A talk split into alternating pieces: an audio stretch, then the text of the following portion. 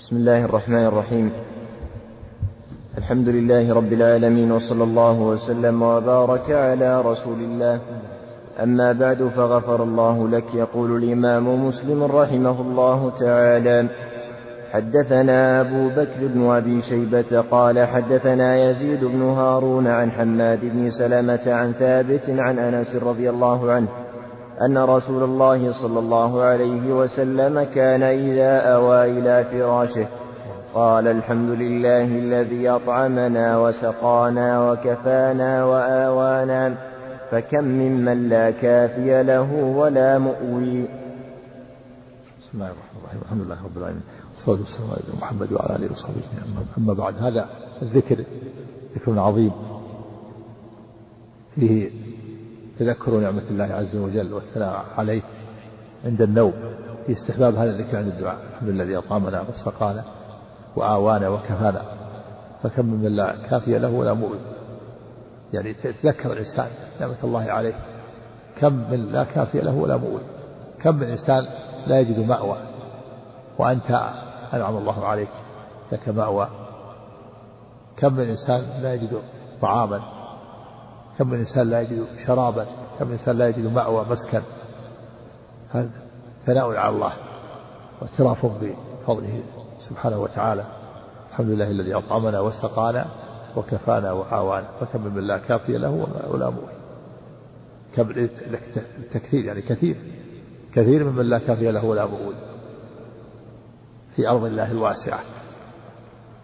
نعم يوجد كثير. من لا كافي له ولا أول يوجد في بلاد الهند من يعيشون على الأرصفة على أرصفة الشوارع. طول حياتهم يتوالدون على الأرصفة. عشاش وخياش يجعلونها فوق رؤوسهم. وهذا هذا من شكر الله عز وجل وحسن الثناء عليه وتذكر نعمة الله عليه وتفضيله على كثير ممن خلق نعم. حسن الله. نعم. نعم.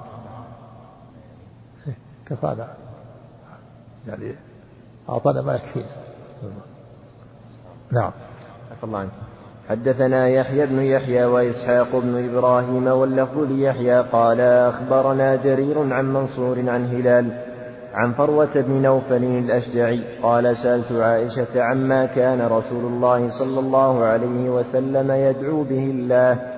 قالت كان يقول اللهم إني أعوذ بك من شر ما عملت ومن شر ما لم أعمل. حدثنا أبو بكر بن أبي شيبة وأبو كريب. قال حدثنا عبد الله بن إدريس عن حسين عن هلال عن فروة بن نوفل قال سألت عائشة رضي الله عنها عن دعاء كان يدعو به رسول الله صلى الله عليه وسلم. فقالت كان يقول اللهم إني أعوذ بك من شر ما عملت وشر ما لم أعمل. نعم هذا دعاء نبوي كريم. يستعيذ بالله من شر من شر ما عمل وشر ما لم يعمل. المعاصي الذي يعملها الإنسان لها شر لها لها آثار شرورها في الدنيا. العقوبات النكبات وشرها في الآخرة عذاب النار والعذاب في القبر. استعاذ من شر ما عمل ومن شر ما لم يعمل. يعني الأشياء التي لا يعملها وتكون شرا وهي كثيرة. كانت كصلة الرحم لا لا يعمل فيكون شرا عليه. يترك الأمر بالمعروف والنهي عن المنكر فيكون شرا عليه. يترك الباب فلا يغلقه في الليل فيترتب عليه ضرر. نعم.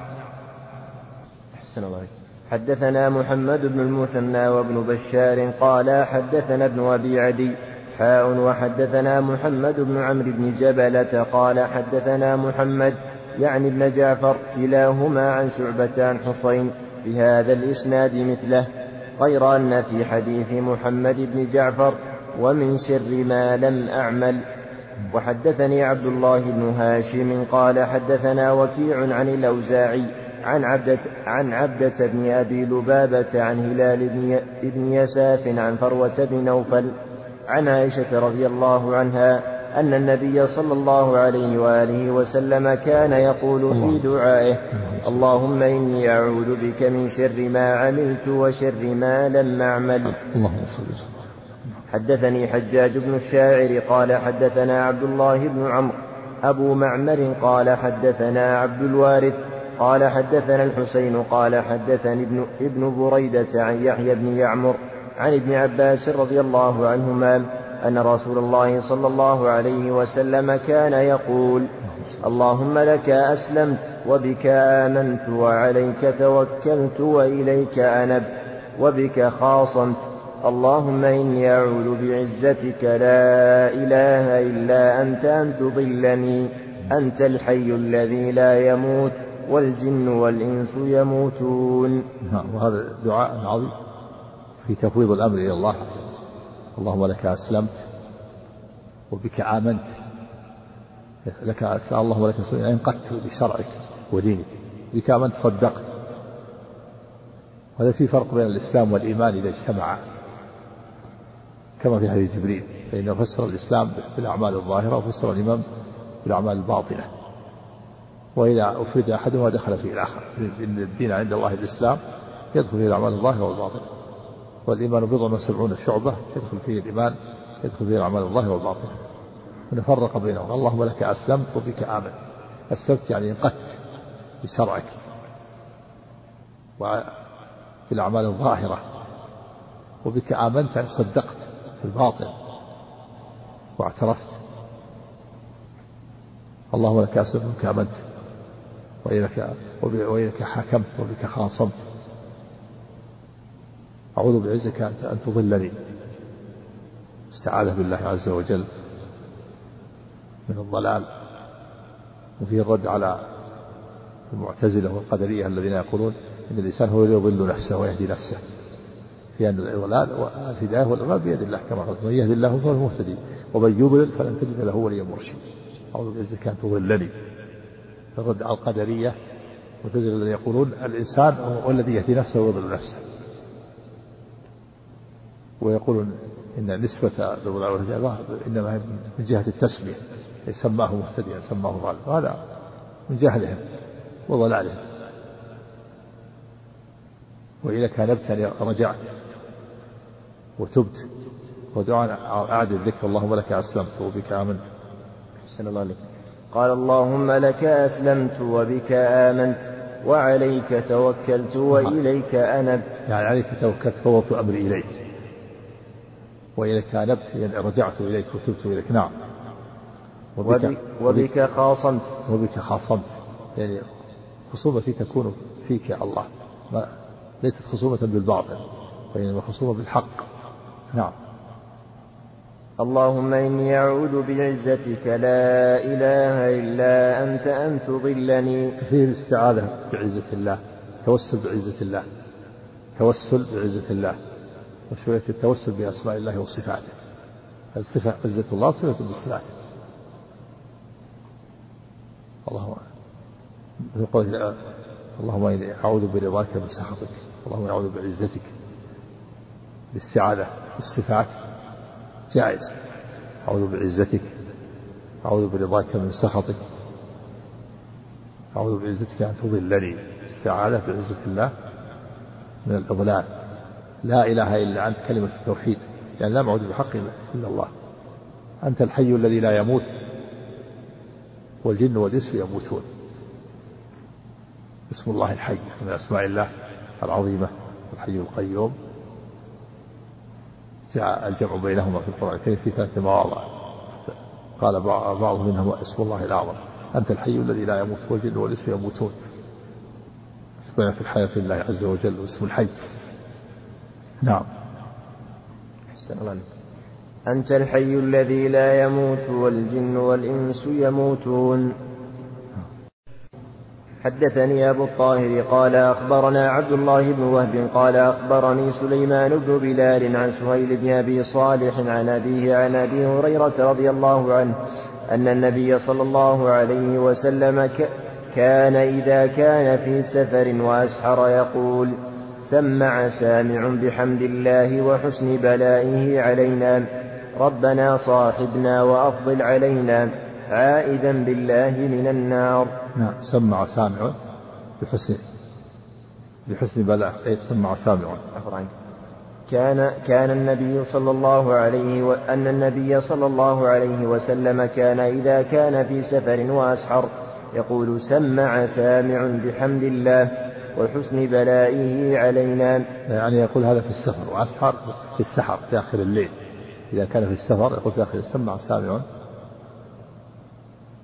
حسن بلائه علينا. سمع سامع يعني بحمد الله. سمع سامع بحمد الله وحسن بلائه علينا.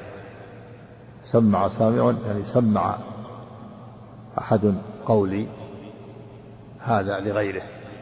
سمع أحد قولي هذا لغيره. وروي سمع سامع. يعني حمد. حامد. بحمد الله وحسن بلائه. وهو يسمع وهو سمع. في مشروعية هذا الذكر في السفر عند السحر في آخر الليل سمع سامع بحمد الله وحسن بلائه علينا. يعني سمع يعني بلغ سامع قولي هذا لغيره وأني معترف بحمد الله وحسن بلائه. أو حمد حامد بالتخفيف سمع سامع حمد حامد. والبلاء هنا من الأوضاع تطلق على النعم ويطلق على المصائب. والمراد فيه هنا النعم. كما في حسن بلائها النعم. كما في قوله تعالى عن سليمان لما جاءه عرش بلقيس قال هذا من فضل ربي ليبلوني أشكر أم أكفر؟ هذا يعني من النعم. ويطلق البلاء على المصائب. كما في الحديث إن الله إذا حب قوما ابتلاهم. فمن رضي فمن رضي فله الرضا ومن سخط فله السخط. قال قال الشارع قول سمع الوجهين الوجه يعني سمع. قوله سمع. قال فرانك وأما سمع سامع فروي بوجهين أحدهما فتح الميم إن سمع وتشديدها. سمع نعم. سمع نعم. فتح الميم من سمع وتشديدها والثاني كسرها مع تخفيفها. واختار القاضي هنا وفي المشارق وصاحب المطالع التشديد. وأشار إلى أنه رواية أكثر رواة مسلم. قال ومعناه بلغ سامع قولي هذا لغيره. وقال مثله تنبيها على الذكر في السحر والدعاء في ذلك. وضبطه الخطابي وآخرون بالكسر والتخفيف. قال الخطابي معناه شهد شاهد على حمدنا لله تعالى على نعمه. هذا على التخفيف. شهد الشاهد سمع سامع شهد شاهد علينا بحمد الله وثنائه علينا. هذا بالتخفيف شهد شاهد. أما سم أما تشديد سمع يعني بلغ سامع قولي هذا. إيش قال؟ أعد الذكر. وفي مشروعية هذا الذكر في السحر. مشروعية ذكر الله وحمده والثناء عليه في الأسفار. نعم. أعد الذكر. قال سمع سامع نعم. سمع سامع بحمد الله وحسن بلائه علينا. ربنا صاحبنا وأفضل علينا. نعم. عائذا بالله من النار. ربنا صاحبنا. سؤال الله. المصاحبة يعني المعية. المصاحبة هي المعية المعية الخاصة. يعني كن معنا يا الله. ووفقنا وسددنا. نعم صاحبنا وأفضل علينا. عائذا بالله من النار. وأفضل. وأفضل علينا. نعم صاحبنا يا الله. سؤال الله المعية تسديد التوفيق. وأفضل علينا يعني أفضل علينا من نعمك. عائدا بالله من النار. يعني يستعيذ بالله من النار. نعم. نعم. هذا كان النبي يقوله في الأسفار إذا كان في الأسفار. إذا قال الحمد لله ذكر لا بأس به لكن النبي كان يقول في الأسحار كان يقول في في السفر. وهذا دعاء طيب. نعم. لكن صاحبنا صاحبنا هذا في الأسفار. يعني لأنه انتقل من بلده. في الدعاء المأثور وأنت الصاحب في السفر نعم. الله حدثنا عبيد الله بن معاذ العنبري قال حدثنا أبي قال حدثنا شعبة عن أبي إسحاق عن أبي بردة بن أبي موسى الأشعري عن أبيه رضي الله عنه عن النبي صلى الله عليه وسلم أنه كان يدعو بهذا الدعاء. اللهم اغفر لي خطيئتي وجهلي وإسرافي في أمري وما أنت أعلم به مني. اللهم اغفر لي جدي وهزلي وخطئي وعمدي وكل ذلك عندي. اللهم اغفر لي ما قدمت وما أخرت وما أسررت وما أعلنت وما أنت أعلم به مني. أنت المقدم وأنت المؤخر وأنت على كل شيء قدير. نعم هذا دعاء عظيم. لا لم, لم يترك شيئا. اللهم اغفر لي خطيئتي وجهلي وإسرافي في أمري. خطيئتي يعني ذنبي ومعصيتي. اللهم اغفر لي خطيئتي وجهلي. يعني ما ما فعلته ما فعلته عن جهل. والعاصي يوصف بأنه فعل المعصية عن جهل.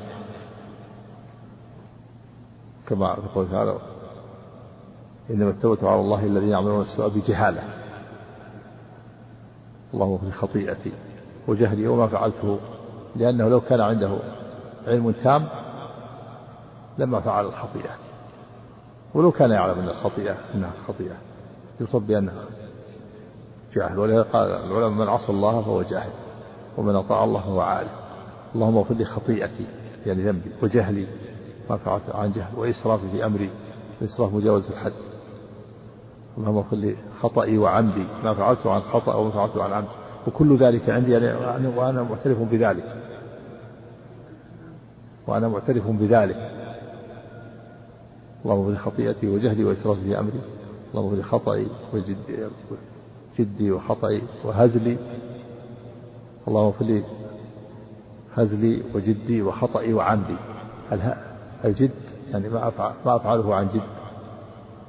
وقصد والهزل ما يفعله ما يفعله الإنسان عن طريق مقابل جد ما لم يكن عن جد وإنما يفعله عن عن غير جد. عن طريق المزح. وما أشبه ذلك والضحك واللعب. فسؤال الله ليغفر ما فعله الإنسان عن قصد وما فعله عن غير قصد عن غير جد وإنما عن طريق الهزل. اللهم اغفر لي جدي وهزلي وخطئي وعمدي ما فعله خطأ مخطئا وما فعله متعمدا كل ذلك عندي. ثم توسل في آخر في آخر الدعاء. أنت المقدم وأنت المؤخر. اللهم اغفر لي ما قدمت. وقال اللهم اغفر لي ما قدمت وما أخرت وما أسررت وما أعلنت. يعني اغفر لي كل ذنب سواء كان ذنب متقدما أو متأخرا. تقدمت بهذا الذنب أو تأخرت به أو أسررت أو أعلنت. أنت المقدم وأنت المؤخر. فأنت على كل شيء قدير. توسل لله. فيه إثبات اسمين من أسماء الله من أسمائه المقدم والمؤخر. ويقدم من يشاء من عباده ويؤخر من يشاء. يقدم من يشاء برحمته وفضله وإحسانه ويؤخر من يشاء بفضله وعدله. وأنت على كل شيء قدير. نعم. نعم. نعم. ما فعله عن عمد وما فعله عن عن خطأ. يتعمد الإنسان يتعمد المعصية. ها؟ نعم قاله تعبدا لربه عز وجل وتعليما للأمة. والرسول عليه الصلاة والسلام مشرع. يعلم الأمة وهو مغفور له ما تقدم من ذنبه وما تأخر عليه الصلاة والسلام. نعم. طبعا قولهم وما أخرت هل المقصود الله عنك التأخر الزمني أم أنه التقاعس عن فعل الطاعات؟ ها ها يشبه. تأخر عن فعل الطاعة. والتقدم كذلك. التقدم في الأشياء التي لا تستحق التقدم والتأخر الأشياء التي لا تستحق التأخير. نعم. أحسن الله عليك. وحدثناه محمد بن بشار قال حدثنا عبد الملك بن الصباح المسمعي قال حدثنا شعبة في هذا الإسناد.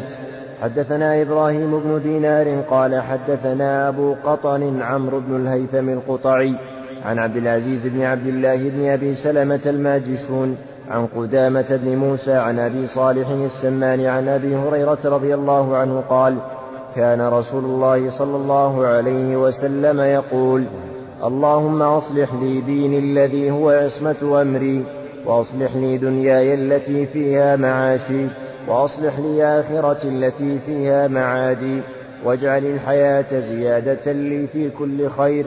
واجعل الموت راحة لي من كل شر. نعم وهذا دعاء عظيم. يشمل خير الدنيا والآخرة؟ سؤال بصلاح الدين والدنيا. اللهم أصلح لي ديني الذي هو عصمة أمري. دينه هو عصمة أمر الإنسان. وأصلح الدنيا هي التي فيها معاش. هي التي فيها معاش. بدأ بالدين لأهميته اللهم أصلح لي ديني الذي هو عصمة أمري. الدين به عصمة أمر الإنسان. لا صلاح الإنسان إلا بالدين. وأصلح الدنيا التي فيها معاش وأصلح لآخرة اللهم أصلح لي ديني الذي هو أصل أمري. وأصلح لي الدنيا التي فيها معاشي وأصلح لآخرة التي إليها معادي. يعني وفي اللفظ الآخر التي فيها معادي. يعني بعث الإنسان وعوده إلى ربه. واجعل الحياة زيادة في كل خير. واجعل الموت راحة لكل شر. دعاء عظيم يجمع خير الدنيا والآخرة. أعد. اللهم أصلح لي. اللهم أصلح لي ديني الذي هو يصمة أمري وأصلح لي دنياي التي فيها معاشي وأصلح لي آخرتي التي فيها معادي واجعل الحياة زيادة لي في كل خير واجعل الموت راحة لي من كل شر. نعم التي فيها معادي. والآخرة التي إليها معادي. نعم. أحسن الله عليك. حدثنا محمد بن المثنى ومحمد بن بشار قال حدثنا محمد بن جعفر قال حدثنا شعبة عن أبي إسحاق عن أبي الأحوص عن عبد الله عن النبي صلى الله عليه وسلم أنه كان يقول اللهم إني أسألك الهدى والتقى والعفاف والغنى. نعم كذلك هذا السؤال. دعاء عظيم اللهم أسألك الهدى. الهداية لما شرعته. اللهم أسألك الهدى يعني اهدني يا الله للحق والصواب ولما تحبه وترضاه من الأقوال والأعمال والتقى يعني يوفقني لأن أكون تقيا في العمل الصالح. كان الهدى سؤال في سؤال الله العلم والتقى سؤال الله العمل. لأن التقوى هي توحيد الله وإخلاص الدين له. يعني يعني علمني يا الله ثم وفقني للعمل. الهداية سؤال الله العلم. والتقى سؤال الله العمل. اللهم نسأل الهدى والتقى والعفاف بالتعفف العفة عم عما لا يحل وعما لا يباح. يرزقنا الله العفة والتعفف عن المحرمات والغنى يعني غنى النفس والغنى عن عن الحرام بالحلال. نعم. دعاء عظيم اللهم نسألك الهدى والتقى والعفاف والغنى والغنى والاستغناء عما في أيدي الناس. نعم. وحدثنا وحدثنا ابن المثنى وابن بشار قال حدثنا عبد الرحمن عن سفيان عن أبي إسحاق بهذا الإسناد مثله غير أن ابن المثنى قال في روايته والعفة. حدثنا أبو بكر بن أبي شيبة وإسحاق بن إبراهيم ومحمد بن عبد الله بن نمير واللفظ لابن نمير. قال إسحاق أخبرنا وقال الآخران حدثنا أبو معاوية عن عاصم عن عبد الله بن الحارث وعن أبي عثمان النهدي عن زيد بن أرقم رضي الله عنه قال لا أقول لكم إلا كما كان رسول الله صلى الله عليه وسلم يقول. كان يقول اللهم إني أعوذ بك من العجز والكسل والجبن والبخل والهرم وعذاب القبر. اللهم آت نفسي تقواها وزكها أنت خير من زكاها أنت وليها ومولاها. اللهم إني أعوذ بك من علم لا ينفع ومن قلب لا يخشع ومن نفس لا تشبع ومن دعوة لا يستجاب لها. نعم وهذا دعاء عظيم. سبق بعضه اللهم إن بك من العجز من العجز والكسل. العجز عدم القدرة على الشيء. هذا القدرة على أداء الواجب أو المستحب والكسل التأخر عن العمل الصالح مع القدرة عليه. والجبن كذلك قريب منه. الجبن عن عن معالي الأمور وعن الأمور المهمة وعن الخير والهرم والشيخوخة والخرف وهو أرذل العمر. اللهم أعوذ من العجز والكسل والجبن والبخل والهرم بعده عاد الدعاء. اللهم إني أعوذ بك. عفوا عنك.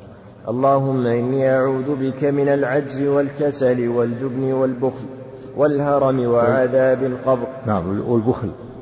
البخل هو البخل بالواجبات بأداء الواجب التأخر عن الواجب في الأموال الزكاة والنفقات الأقارب وحق الضيف وغير ذلك.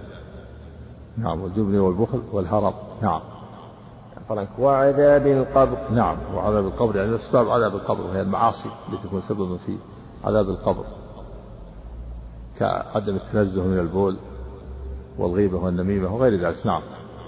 اللهم آت نفسي تقواها وزكها. أنت خير من زكاها. نعم. أنت وليها ومولاها. نعم. اللهم آت نفسي أعطي نفسي تقواها. ما تكون به تقية العمل الصالح. وزكها يعني طهرها يا الله.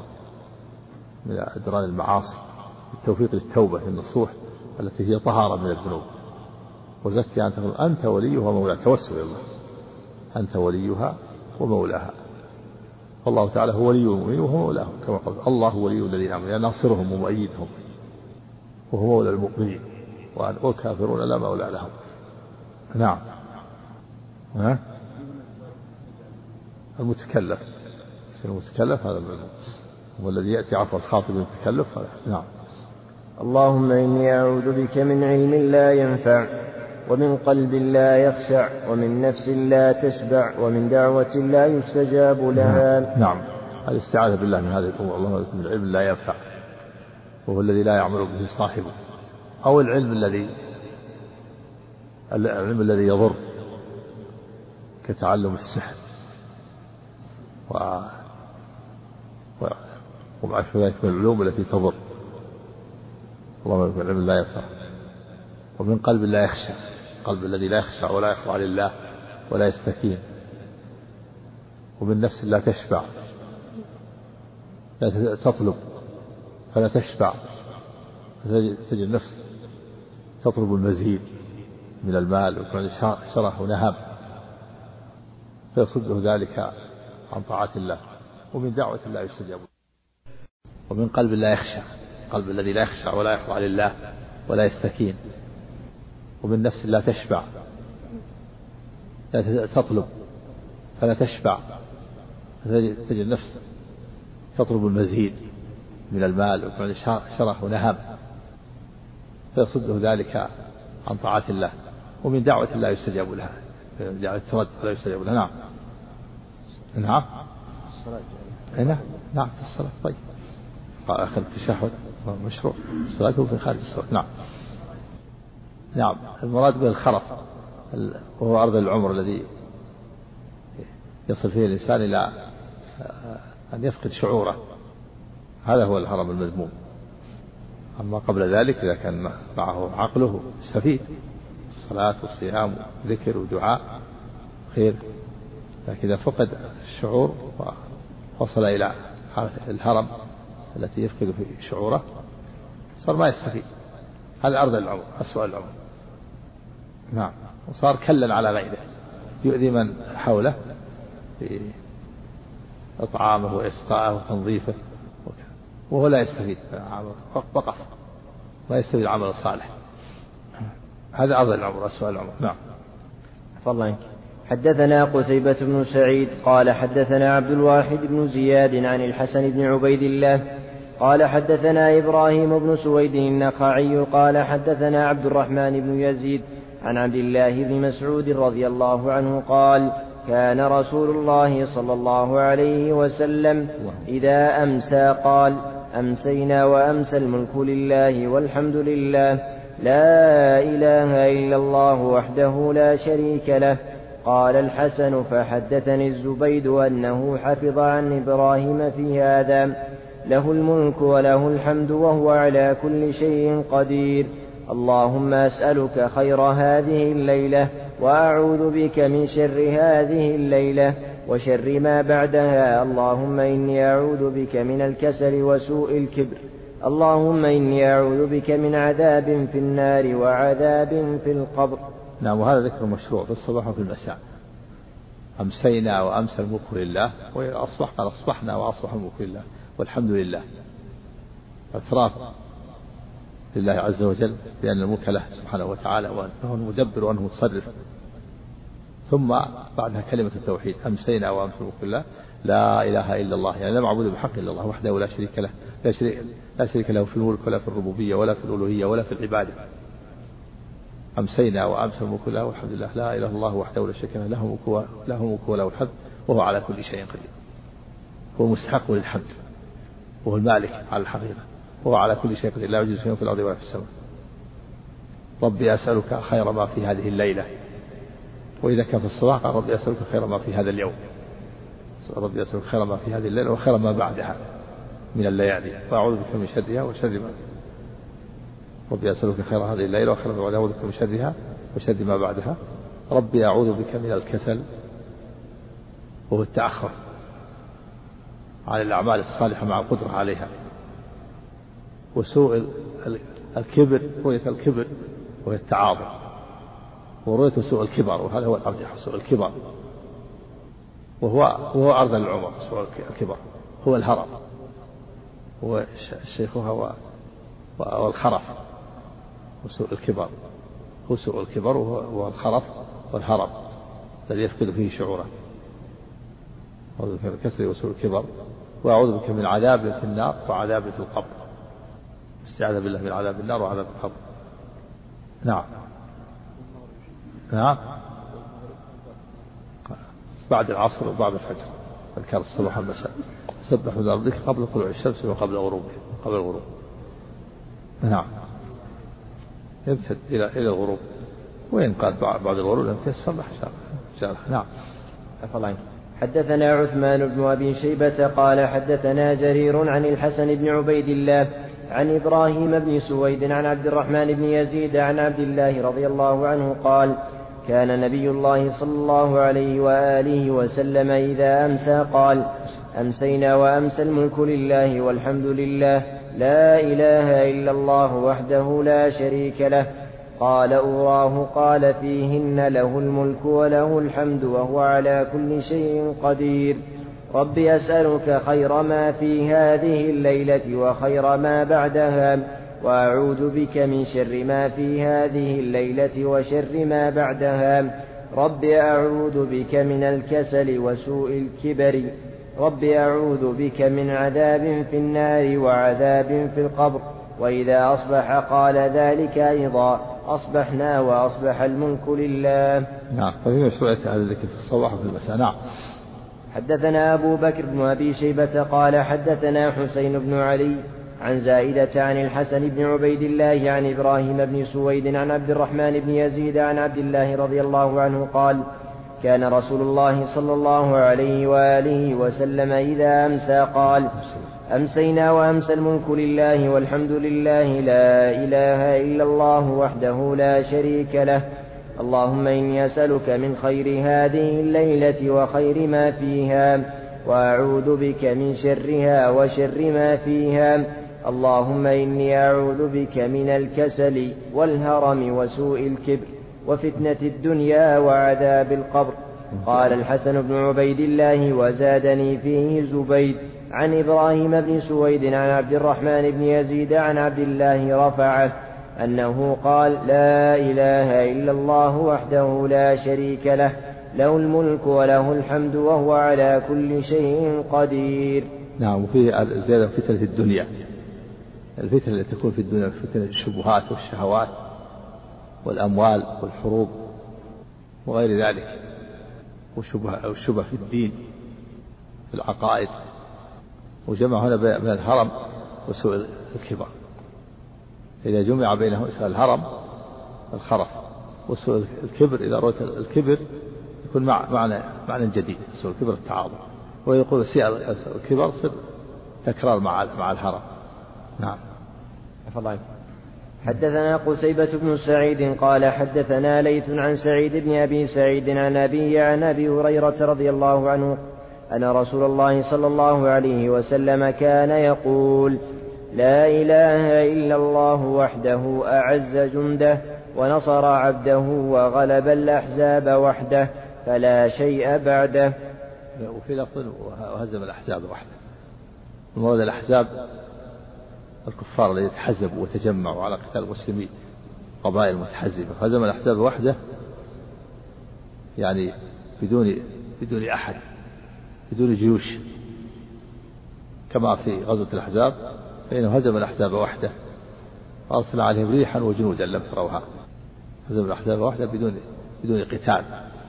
نعم. هذا من فضله سبحانه وإحسانه وإحسان عباده نصر عبده. وأعز جنده عبده محمد صلى الله عليه وسلم وأعز جنده المسلمين. وحده لا إله إلا نصر عبده وهزم الأحزاب. الكفرة المتحزبين. القبائل المتحزبة على الإسلام والمتجمعة على حرب المسلمين الإسلام والمسلمين هزمهم سبحانه وحده بدون أحد بدون جيوش. فألقى في قلوبهم الرعب وأرسل عليهم الريح والجنود. الريح التي تزلزلهم. والرعب قذفه في قلوبهم والملائكة أيضا تزلزلهم نعم. نعم متقارب متقارب يعني كان يحتمل النبي قال هذا وقال هذا. نعم. هون بعضهم رواه بالمعنى وهو قريب. نعم. عفى الله عنك.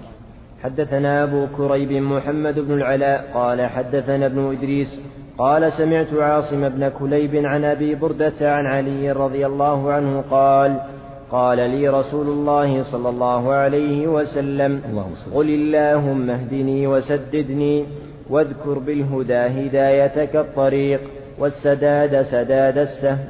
نعم. هداية الرشاد. الله أرشدني. وسددني يعني قومني. والتسديد هو التوفيق للحق وإصابة الحق. يعني يجعلني يا الله مسددا منتصبا. مستقيما في أموري. اللهم اهدني وسددني. نعم. يعني اللهم اهدني علمني ووفقني ووفقني للسداد الهداية سؤال الله الرشاد. التوفيق سؤال الله السداد في العمل. قيل إن هذا تخصيص بعد التعليم وقد يقال الهداية إنما هي في العلم والسداد إنما في العمل. نعم. واذكر بهدايتك هداية الطريق. واذكر بالسداد سداد السهم. يتذكر بالهداية هداية الطريق. الإنسان إذا هدي للطريق إنسان هدي للطريق الجادة وإنسان لم يهتدي للطريق يتخبط ما يرجع إلى الجادة. اذكر هداية هداية الطريق. كذلك العاصي يتخبط في الظلمات وأنت هداك الله. والسداد مثل سداد السهم حينما تسدد السهم تصوب السهم ثم يصيب نعم. عفى الله عنك. وحدثنا ابن نمير قال حدثنا عبد الله يعني ابن إدريس قال أخبرنا عاصم بن كليب بهذا الإسناد قال قال لي رسول الله صلى الله عليه وآله وسلم قل اللهم إني قل اللهم إني أسألك الهدى والسداد ثم ذكر بمثله حدثنا قتيبة بن سعيد وعمر الناقد وابن أبي عمر واللفظ, واللفظ لابن أبي عمر. قالوا حدثنا سفيان عن محمد بن عبد الرحمن مولى آل طلحة عن كريب عن ابن عباس عن جويرية أن النبي صلى الله عليه وسلم خرج من عندها بكرة حين صلى الصبح وهي في مسجدها ثم رجع بعد أن أضحى وهي جالسة. فقال ما زلت على الحال التي فارقتك عليها؟ قالت نعم قال النبي صلى الله عليه وسلم لقد قلت بعدك أربع كلمات ثلاث مرات لو وزنت بما قلت منذ اليوم لوزنتهن. سبحان الله وبحمده عدد خلقه ورضا نفسه وزنة عرشه ومداد كلماته. نعم في فضل هذه الكلمات. هذه الكلمات أربع سبحان الله وبحمده عدد خلقه ورضا نفسه وزنة عرشه ومداد كلماته. جويرها أم المؤمنين في مسجدها يعني في مصلاها الذي صلت فيه جالسة على حالها. وظاهر أنها في البيت. دل هذا على أن النبي صلى الله عليه وسلم أقرها على كون تجلس في مصلاها. إلا على المرأة إذا جلست في مصلاها في بيت الذي صلت فيه تذكر الله. هذا في خير حتى تطلع الشمس.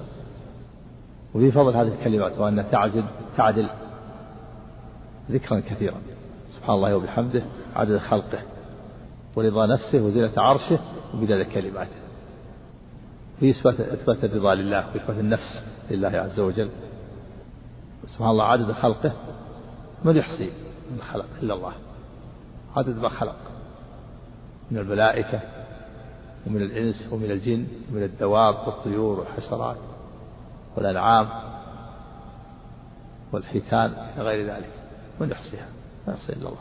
سبحان الله عدد خلقه ورضا نفسه يعني سبحان الله يرضي يرضي نفسه سبحانه وزينة عرشه يلزم العرش العرش العظيم الذي سقف المخلوقات ومداد كلماته. مداد كلماته. وكلمات الله لا تنفد في إثبات الكلام لله عز وجل. رد على من أنكره قال الله تعالى قل لو كان البحر مدادا لكلمات ربي لنفد البحر قبل أن تنفد كلمات ربي ولو جئنا بمثل مددا وقال سبحانه في ولو أن ما في الأرض من شجرة أقلام والبحر يمده من بعده سبعة أبحر ما نفدت كلمات الله إن الله عزيز حكيم. يعني لو جعلت الأشجار التي في الأرض أقلام يكتب بها وجعلت البحار مدادا حبر يكتب فيه فتكسرت الأقلام ونفدت مياه البحار ولم تنفد كلمات الله. ولو أن ما في الأرض من شجرة أقلام والبحر يمده من بعد سبعة أبحر ما نفدت كلمات الله. قل لو كان البحر مدادا لكلمات ربي لنفد البحر قبل أن تنفد كلمات ربي. ولو جئنا بمثله مددا. سبحان الله مداد كلماته. من يحصي؟ كم عددها؟ سبحان الله عدد خلقه ورضا نفسه وزينة عرشه. سبحان الله وبحمده عدد خلقه ورضا نفسه وزينة عرشه ومدد كلماته. ولهذا صارت هذه الكلمات الأربع وزن عدلت بما قالها أربع ثلاث مرات. سبحان الله وبحمده عدد خلقه ورضا نفسه وزينة عرشه كلماته عدلت بتسبيحة ويلها. من الصباح من الفجر إلى الضحى. أربع كلمات ثلاث مرات. اللفظ الآخر سبحان الله عدد خلقه سبحان الله رضا نفسه سبحان الله زينة عرشه سبحان الله مدد كلماته نعم.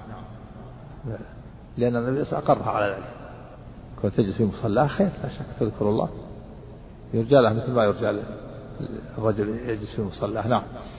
نعم. تدرج عدد خلقه لأن هذه ثم رضا نفسه ثم زينة العرش ثم البداد التي أعلى شيء. نعم. عفى الله عنك. سبحان الله وبحمده عدد خلقه. ورضا نفسه سبحان الله وبحمده عدد خلقه. سبحان الله وبحمده رضا نفسه وفي اللفظ الآخر بدون بحمده سبحان الله عدد خلقه سبحان الله رضا نفسه سبحان الله زينة عرشه هذا وهذا هذا. أكثر ها؟ نعم يقول هذا يقول هذا مرة يقول هذا مرة. كل خير. نعم. أحسن الله عليك. حدثنا أبو بكر وأبي شيبة. نعم. تدرج. زينة عاصي ثم بداية الكلمات. نعم. الله عنك. حدثنا أبو بكر بن أبي شيبة وأبو كريب وإسحاق عن محمد بن بشر عن مسعر عن, عن محمد بن عبد الرحمن عن أبي رشدين عن ابن عباس عن جويرية رضي الله عنها قالت مر بها رسول الله صلى الله عليه وسلم حين صلى صلاة الغداة أو بعدما صلى الغداة فذكر نحوه غير أنه قال سبحان الله عدد خلقه سبحان الله رضا نفسه. سبحان الله زنة عرشه سبحان غير أنه قال. غير أنه قال سبحان الله عدد خلقه سبحان الله رضا نفسه سبحان الله زنة عرشه سبحان الله مداد كلماته. هذا في تكرار ولا فيه وبحمده؟ السابق سبحان الله وبحمده عدد خلقه. ورضا نفسه وزنة عرشه هنا سبحان الله تكرار. سبحان الله عدد خلقه سبحان الله رضا نفسه. نعم. لا في كل وقت. مطلوب. في كل وقت. نعم. حدثنا محمد بن المثنى ومحمد بن بشار واللفظ, واللفظ لابن المثنى قال حدثنا محمد بن جعفر قال حدثنا شعبة عن الحكم قال سمعت ابن أبي ليلى قال حدثنا علي رضي الله عنه أن فاطمة اشتكت ما تلقى. أن كلمات الكونية والشرعية. كلمات نوعان كلمات الدينية الشرعية من القرآن والكلمات الكونية إنما أمره إذا أراد شيئا يقول له كن فيكون. نعم. الكلمات الدينية من القرآن هذه والكلمات الكونية إنما أمره إذا أراد شيئا يقول له كن فيكون. نعم.